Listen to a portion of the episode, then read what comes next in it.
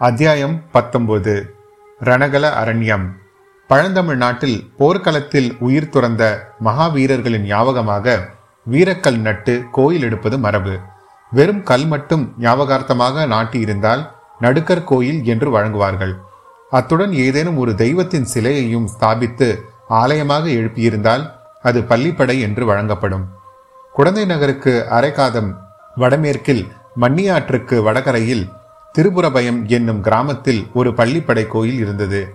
அது அந்த பிரதேசத்தில் நடந்த ஒரு மாபெரும் போரில் உயிர் நீத்த கங்க மன்னன் பிரிதி வீபதியின் ஞாபகமாக எடுக்கப்பட்டது. உலக சரித்திரம் அறிந்தவர்கள் வாட்டர்லூ சண்டை பானிபத் சண்டை பிளாசிட் சண்டை போன்ற சில சண்டைகளின் மூலம் சரித்திரத்தின் போக்கே மாறியது என்பதை அறிவார்கள். தமிழ்நாட்டை பொறுத்தவரையில் திருபுரபயம் சண்டை அத்தகைய முக்கியம் வாய்ந்தது. நமது கதை நடந்த காலத்துக்கு சுமார் நூற்றி எழுபது ஆண்டு காலத்திற்கு முன்னால் அச்சண்டை நடந்தது. அதன் வரலாறு தமிழ் மக்கள் அனைவருக்கும் தெரிந்திருக்க வேண்டியது அவசியம்.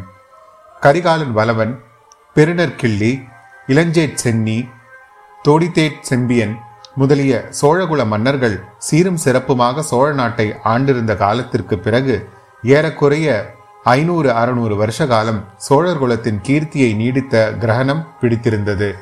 தெற்கே பாண்டியர்களும் வடக்கே பல்லவர்களும் வலிமை மிக்கவர்களாக சோழர்களை நெருக்கி வந்தார்கள். கடைசியாக சோழ குலத்தோர் பாண்டியர்களின் தொல்லையை பொறுக்க முடியாமல் அவர்களுடைய நெடுங்கால தலைநகர் நகரமான உறையூரை விட்டு நகர வேண்டி வந்தது. இப்படி நகர்ந்தவர்கள் குடந்தைக்கு அருகில் உள்ள பழையாறை என்னும் நகருக்கு வந்து சேர்ந்தார்கள். ஆயினும் உறையூர் தங்கள் தலைநகரம் என்னும் உரிமையை விட்டுவிடவில்லை. கோழிவேந்தர் என்னும் பட்டத்தையும் விட்டுவிடவில்லை. பழையாறை சோர மன்னர்களில் விஜயாலய சோழர் என்பவர் இணையில்லா வீரப்புகழ் பெற்றவர். இவர் பற்பல யுத்த கலங்களில் முன்னிலையில் நின்று போர் செய்து உடம்பில் தொன்னூற்றாறு காயங்கள் அடைந்தவர். என் கொண்ட தொன்னூற்றின் மேலுமிரு மூன்று புன்கொண்ட வெற்றி புரளவன் என்றும் புன்னாறு நன்றின் மேனியில் பூனாக தொன்னூறும் ஆறும் சுமந்தோனும் என்றெல்லாம் பிற்கால புலவர்களால் பாடப்பெற்றவர். இவருடைய மகன் ஆதித்த சோழன். தந்தைக்கு இணையான பெரு வீரனாக விளங்கினான். இவனும் பல போர்களில் கலந்து கொண்டு புகழ் பெற்றான். விஜலாலய சோழர் முதுமை பிராயத்தை அடைந்து மகனுக்கு பட்டம் கட்டி விட்டு ஓய்ந்திருந்தார். அச்சமயத்தில் பாண்டியர்களுக்கும் பல்லவர்களுக்கும் பகைமை முற்றி அடிக்கடி சண்டை நடந்து கொண்டிருந்தது. அந்த காலத்து பாண்டிய மன்னனுக்கு வரணகுரவர்மன் என்ற பெயர் பல்லவ அரசனுக்கு அபராஜிதவர்மன் என்று பெயர். இந்த இரண்டு பேரரசர்களுக்குள் நடந்த சண்டைகள் பெரும்பாலும் சோழ நாட்டில் நடைபெற்றன. யானையும் யானையும் மோதி சண்டையிடும் போது நடுவில் அகப்பட்டு கொள்ளும் சேவலை போல சோழ நாடு அவதிப்பட்டது. சோழ நாட்டு மக்கள் துன்புற்றார்கள். எனினும் இப்போர்களை விஜயாலய சோழர் தமக்கு சாதகமாக பயன்படுத்தி கொண்டார். ஒவ்வொரு போரிலும் ஏதாவது ஒரு கட்சியில் தம்முடைய சிறிய படையுடன் போய் கலந்து கொண்டார். வெற்றி தோல்விகள் மாறி மாறி வந்தாலும் சோழ நாட்டில் போர்குணம் மிகுந்து வந்தது. காவிரி நதியிலிருந்து பல கிளை நதிகள் பிரிந்து சோழ நாட்டை வளப்படுத்துவதை யாவரும் அறிவார்கள். அக்கிளை நதிகள் யாவும் காவிரிக்கு தெற்கே பிரிகின்றன. கொள்ளிடத்திலிருந்து பிரிந்து காவிரிக்கும் கொள்ளிடத்துக்கும் நடுவில் பாயும் நதி ஒன்றே ஒன்றுதான். அதற்கு மன்னியாறு என்று பெயர். இந்த மன்னியாற்றின் வடகரையில் திருபுரபயம் கிராமத்திற்கு அருகில் பாண்டியர்களுக்கும் பல்லவர்களுக்கும் இறுதியான பலப்புரட்சி நடந்தது. இருதரப்பிலும் படைபலம் ஏறக்குறைய சமமாக இருந்தது. பல்லவ அபராஜிதவர்மனுக்கு துணையாக கங்க நாட்டு மன்னன் பிரிதி வீவீதி வந்திருந்தான். ஆதித்த சோழனும் அபராஜித வர்மனுடைய கட்சியில் சேர்ந்திருந்தான். பாண்டிய சைன்யத்துடன் பல்லவ சைன்யத்துடனும் ஒப்பிட்டால் சோழ சைன்யம் மிக சிறிதாகவே இருந்தது. எனினும் இம்முறை பாண்டியன் வெற்றி பெற்றால் சோழ வம்சம் அடியோடு நாசமாக நேரும் என்று ஆதித்தன் அறிந்திருந்தான். ஆகையால் பெரிய சமுத்திரத்தில் கலக்கும் காவிரி நதியைப் போல பல்லவரின் மகா சைன்யத்தில் தன்னுடைய சிறு படைகளையும் சேர்த்திருந்தான். காத தூரத்துக்கு காத தூரம் ரணகளம் பரவியிருந்தது. ரத கஜ துரக பதாதிகள் என்னும் நாலு வகை படைகளும் போரில் ஈடுபட்டிருந்தன. மலையோடு மலை முட்டுவது போல யானைகள் ஒன்றோடு ஒன்று தாக்கிய போது நாலா திசைகளும் அதிர்ந்தன. புயலோடு புயல் மோதுவதைப் போல் குதிரைகள் ஒன்றின் மீது ஒன்று பாய்ந்தபோது குதிரை வீரர்களின் கையில் இருந்த வேல்கள் மின்வெட்டுக்களைப் போல பிரகாசித்தன. ரதத்தோடு ரதம் மோதி சுக்குநூறாய் திசையெல்லாம் பறந்தன. காலான் வீரர்களின் வாள்களோடு வாள்களும் வேல்களோடு வேல்களும் உராய்ந்த போது எழுந்த ஜங்கார ஒலிகளினால் திக்கு திகாகங்கள் எல்லாம் நடு நடுங்கின. மூன்று நாள் இடைவிடாமல் சண்டை நடந்த பிறகு ரணகலம் முழுவதும் இரத்தக்கடலாக காட்சியளித்தது. அந்த கடலில் செத்த யானை குதிரைகளுக்கு திட்டு திட்டாக கடந்தன. உடைந்த ரதங்களின் பகுதிகள் கடலில் கவிழ்ந்த கப்பலின் பலகைகள் போல் மிதந்தன. இருதரப்பிலும் ஆயிரம் பதினாறாயிரம் வீரர்கள் உயிரிழந்து கிடந்தார்கள். மூன்று நாள் இவ்விதம் கோர யுத்தம் நடந்த பிறகு பல்லவர் சைன்யத்தில் ஒரு பகுதிதான் மிஞ்சியிருந்தது. மிஞ்சியிருந்தவர்களும் மிக கலைத்திருந்தார்கள் பாண்டிய நாட்டு வீர மறவர்களோ கலைப்பே அறியாத வரம் வாங்கி வந்தவர்களைப் போல் மேலும் மேலும் வந்து தாக்கினார்கள்.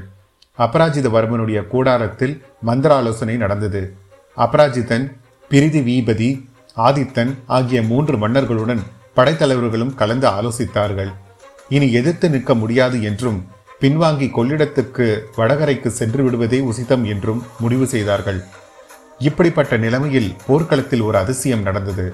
முதுமையினால் தளர்ந்தவனும் உடம்பில் தொன்னூற்றாறு காயவடுகள் உள்ளவனும் காலில் பட்ட கொடிய காயத்தினால் எழுந்து நிற்கும் சக்தியை இழந்தவனுமான விஜலாலய சோழன் எப்படியோ யுத்த அரங்கத்துக்கு வந்து விட்டான் பல்லவ சைனியம் பின்வாங்கி கொள்ளிடத்துக்கு வடக்கே போய்விட்டால் சோழ நாடு மறுபடியும் நெடுங்காலம் தலையெடுக்க முடியாது என்பதை உணர்ந்திருந்த அந்த கிழசிங்கத்தின் கர்ஜனை பல்லவர் கட்சியில் எஞ்சியிருந்த வீரர்களுக்கு புத்துயிர் அளித்தது. ஒரு யானை எனக்கு ஒரு யானை கொடுங்கள் என்றான். நமது யானை படம் முழுவதும் அதமாகிவிட்டது. ஒன்று கூட தப்பவில்லை என்றார்கள். ஒரு குதிரை ஒரு குதிரையாவது கொண்டு வாருங்கள் என்றான். உயிருள்ள குதிரை ஒன்று கூட மிஞ்சவில்லை என்று சொன்னார்கள். சோழ நாட்டு சுத்த வீரர்கள் இருவரேனும் மிஞ்சி உயிரோடு இருக்கிறார்களா? இருந்தால் வாருங்கள் என்று விஜயாலயன் அலறினான். இருவருக்கு பதிலாக இருநூறு பேர் முன்னால் வந்தார்கள். தோளில் வலியும் நெஞ்சில் உரமும் உள்ள இரண்டு பேர் என்னை தோல் கொடுத்து தூக்கிக் கொள்ளுங்கள். மற்றவர்கள் இரண்டு இரண்டு பேராக பின்னால் வந்து கொண்டிருங்கள். என்னை சுமக்கும் இருவர் விழுந்தால் பின்னால் வரும் இருவர் என்னை தூக்கிக் கொள்ளுங்கள் என்றான் அந்த வீராதி வீரன். அப்படியே இரண்டு பீமசேனர்கள் முன்னால் வந்து விஜலாலயனை தோளில் தூக்கி கொண்டார்கள். போங்கள் போர் முனைக்கு போங்கள் என்று கர்ஜித்தான். போர்க்களத்தில் ஓரிடத்தில் இன்னமும் சண்டை நடந்து கொண்டிருந்தது. தெற்கத்தி மறவர்கள் கீழை நாட்டாரை தாக்கி பின்வாங்கி செய்து கொண்டே இருந்தார்கள். இருவருடைய தோள்களில் அமர்ந்த விஜலாலயன் அந்த போர் முனைக்கு போனான். இரண்டு கைகளிலும் இரண்டு நீண்ட வாள்களை வைத்துக்கொண்டு திருமாலின் சக்கராயுதத்தை போல் சுழற்றி கொண்டு எதிரிகளிடையே புகுந்தான். அவனை தடுக்க யாராலும் முடியவில்லை. அவன் புகுது சென்ற வழியெல்லாம் இருபுறமும் பகைவர்களின் உடல்கள் குவிந்து கொண்டே இருந்தன. ஆம் அந்த அதிசயத்தை பார்ப்பதற்காக பின்வாங்கிய வீரர்கள் பலரும் முன்னால் வந்தார்கள். மானிஷ வீரத்தை கண்டு முதலில் சிறிது திகைத்து நின்றார்கள். பிறகு ஒருவருக்கொருவர் உற்சாகப்படுத்தி கொண்டு தாங்களும் போர் முனையில் புகுந்தார்கள். அவ்வளவுதான். தேவி ஜெயலட்சுமியின் அருட்கடாச்சம் அந்த பக்கம் திரும்பிவிட்டது. பல்லவர் படை தலைவர்கள் பின்வாங்கி கொள்ளிடத்துக்கு வடகரை போகும் யோசனையை கைவிட்டார்கள். மூன்று வேந்தர்களும் தமக்குரிய மூவல வீரர்கள் படைசூழ போர்முனையில் புகுந்தார்கள். சிறிது நேரத்துக்கெல்லாம் பாண்டிய வீரர்கள் பின்வாங்க தொடங்கிவிட்டார்கள். பிறகு அவர்கள் பாண்டிய நாட்டின் எல்லைக்கே சென்றுதான் நின்றார்கள். கங்கமன்னன் பிரிதி வீபதி அன்றைய போரில் செயற்கரு செயல்கள் பல புரிந்து பிறகு தன் புகழுடம்பை அப்போர்க்களத்தில் நிலைநாட்டிவிட்டு வீர சொர்க்கம் சென்றான். அத்தகைய வீரனுடைய ஞாபகார்த்தமாக அப்போர்க்களத்தில் வீரக்கல் நட்டார்கள். பிறகு பள்ளிப்படை கோயிலும் எடுத்தார்கள். அத்தகைய கொடூரமான பயங்கர யுத்தம் நடந்த ரணகலம் சில காலம் புல் பூண்டுகள் முளைக்காமல் கிடந்தது. அந்த பக்கம் மக்கள் போவதே இல்லை. சிறிது காலத்துக்கு பிறகு அங்கே காடு மண்ட ஆரம்பித்தது. பள்ளிப்படை கோயிலை சுற்றி காடு அடர்ந்தது. புதர்களின் நரிகள் குடிபுகுந்தன. இருண்ட மரக்கிளைகளில் ஆந்தைகளும் கோட்டான்களும் வாசம் செய்தன. நாளடைவில் அப்பள்ளிப்படை கோயிலுக்கு யாரும் போவதையே நிறுத்திவிட்டார்கள். எனவே கோயிலும் நாளுக்கு நாள் தகர்ந்து போய் வந்தது. நமது கதை நடக்கும் காலத்தில் பாழடைந்தே கிடந்தது. இத்தகைய பாழடைந்த பள்ளிப்படை கோயிலுக்கு இருட்டுகிற நேரத்தில் ஆழ்வார்க்கடியான் வந்து சேர்ந்தான். அக்கோயிலின் மேல் மண்டப விளிம்பில் அமைந்த காவல் பூதகணங்கள் அவனை பயமுறுத்த பார்த்தன. ஆனால் அந்த வீர வைஷ்ணவனை யார் பயமுறுத்துவார்கள்? பள்ளிப்படை கோயில் மண்டபத்தின் மீது தாவி ஏறினான். மண்டபத்தின் மீது கவிந்திருந்த மரக்கிளையின் மறைவில் உட்கார்ந்து கொண்டான். நாலாபுரமும் கவனமாக பார்த்து கொண்டிருந்தான். அவனுடைய கண்கள் அடர்த்தியான இருளை கிழித்து கொண்டு பார்க்கும் சக்தியை பெற்றிருந்தன. அவனுடைய செவிகளும் அவ்வாறே மிக மெல்லிய இசையும் கேட்கக்கூடிய கூர்மை பெற்றிருந்தன. இருட்டி ஒரு நாழிகை இரண்டு நாழிகை மூன்று நாழிகையும் ஆயிற்று. சுற்றிலும் சூழ்ந்திருந்த அந்தாகரம் அவனை அடியோடு அமுக்கி மூச்சு திணற செய்தது. அவ்வப்போது காட்டு மரங்களுக்கிடையே சலசலவனை ஏதோ சத்தம் கேட்டது. ஏதோ ஒரு மரநாய் மரத்தின் மேல் ஏறுகிறது. அதோ ஒரு ஆந்தை உருமுகிறது. இந்த பக்கம் ஒரு கோட்டான் கூவுகிறது. மரநாய்க்கு பயந்து ஒரு பறவை சடசடவென்று சிறகை அடித்துக்கொண்டு மேல் கிளைக்கு பாய்கிறது. அதோ நரிகள் ஊழையிடத் தொடங்கிவிட்டன. தலைக்கு மேலே ஏதோ சத்தம் கேட்டது. அண்ணாந்து பார்த்தான். அணிலோ ஓனானோ அல்லது அத்தகைய வேறு ஒரு சிறிய பிராணியோ மரக்கிளைகள் மீது தாவி ஏறியது. மரக்கிளைகளின் இடுக்குகளில் வழியாக வானத்தில் ஒரு சிறு பகுதி தெரிந்தது. விண்மீன்கள் முணுக் முணுக் என்று மின்னிக்கொண்டு கீழே எட்டி பார்த்தன. அந்த தனிமை மிகுந்த கனாதரர்களுக்கிடையே வானத்து நட்சத்திரங்கள் அவனுடைய நட்புரிமை கொண்டாடுவது போல் தோன்றின. எனவே ஆழ்வார்க்கடியான் மரக்கிளைகளின் வழியாக எட்டி பார்த்த நட்சத்திரங்களை பார்த்து மெல்லிய குரலில் பேசினான். ஓ நட்சத்திரங்களே உங்களை இன்றைக்கு பார்த்தால் பூ உலக மக்களின் அறிவீனத்தை பார்த்து கேலி செய்து கண் சிமிட்டி சிரிப்பவர்களைப் போல தோன்றுகிறது. சிரிப்பதற்கு உங்களுக்கு வேண்டிய காரணம் உண்டு. நூறு வருஷத்துக்கு முன்னால் இதே இடத்தில் நடந்த பெரும் போரையும் போர் நடந்த பிறகு இங்கே வெகு நாள் வரை இரத்த வெள்ளம் பெருகி கிடந்ததையும் பார்த்திருக்கிறீர்கள். மனிதர்கள் எதற்காக இப்படி ஒருவருக்கொருவர் பகை கொண்டு என்று அதிசயித்திருக்கிறீர்கள்? எதற்காக இப்படி மனித ரத்தத்தை சிந்தி வெள்ளமாக ஓட செய்ய வேண்டும் என்று வியந்திருக்கிறீர்கள்? அதற்கு பெயர் வீரமாம். ஒரு மனிதன் இறந்து நூறு வருஷம் மேல் ஆகியும் அவனிடம் பகைமை பாராட்டுகிறார்கள். இந்த பள்ளிப்படை பகைவனுடைய பள்ளிப்படையாம். பகைவன் பள்ளிப்படைக்கு அருகில் கூடி யோசிக்கப் போகிறார்களாம்.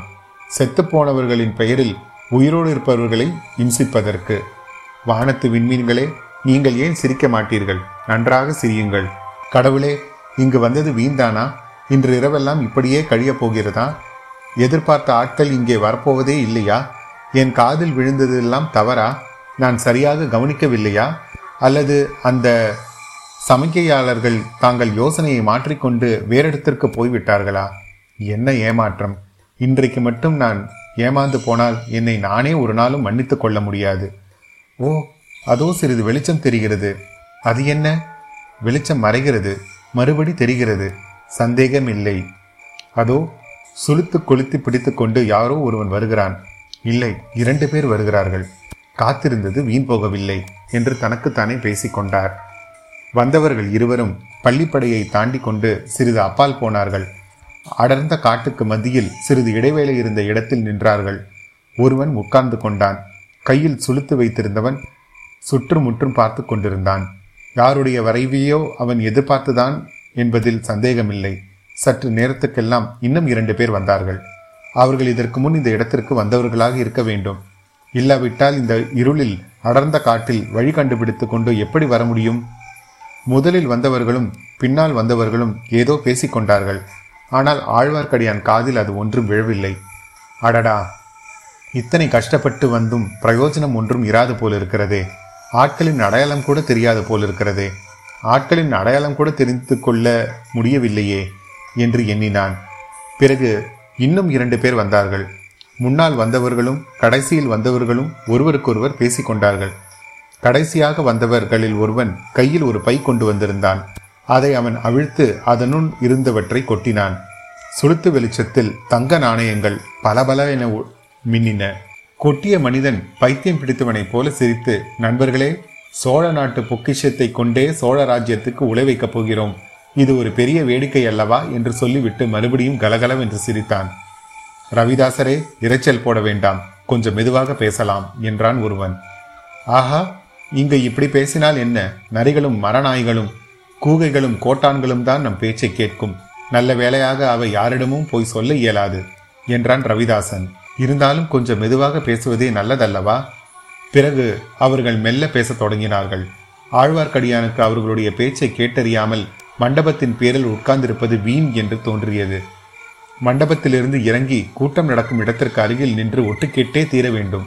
அதனால் விளையும் ஆபத்தையும் சமாளித்துக் கொள்ள வேண்டும். இவ்விதம் எண்ணி ஆழ்வார்க்கடியான் மண்டபத்திலிருந்து இறங்க முயன்றபோது மரக்கிளைகளில் அவன் உடம்பு உராய்ந்ததால் சலசலப்பு சத்தம் உண்டாயிற்று. பேசிக்கொண்டிருந்த மனிதர்களில் இருவர் சட்டென்று குதித்து எழுந்து யார் அங்கே? என்று கர்ஜித்தார்கள். ஆழ்வார்க்கடியானுடைய இதய துடிப்பு சிறிது நேரம் நின்று போயிற்று. அவர்களிடம் அகப்பட்டு கொள்ளாமல் தப்பி ஓடுவதை தவிர வேறு வழியில்லை. ஓடினாலும் காட்டில் சலசலப்பு சத்தம் கேட்கத்தானே செய்யும். அவர்கள் வந்து தன்னை பிடித்து விடலாம் அல்லவா? அச்சமயத்தில் கோட்டான் ஒன்று சப்பட்டையை விரித்து உயர்த்தி அடித்துக் கொண்டதுடன் ஊம் ஊம் என்று உருமியது. பத்தொன்பதாவது அத்தியாயம் நிறைவு பெற்றது. இதில் வரும் சுவாரஸ்யமான நிகழ்வுகளை பற்றி தெரிந்து கொள்ள வேண்டுமானால் என்னுடைய பாட்காஸ்ட் வலைப்பக்கமான த மெட்ராஸ் பாட்காஸ்டை பார்த்து தெரிந்து கொள்ளுங்கள். மீண்டும் உங்களை அடுத்த அத்தியாயத்தில் சந்திக்கும் வரை உங்களிடமிருந்து விடைபெறுவது உங்கள் அசோக். நன்றி வணக்கம்.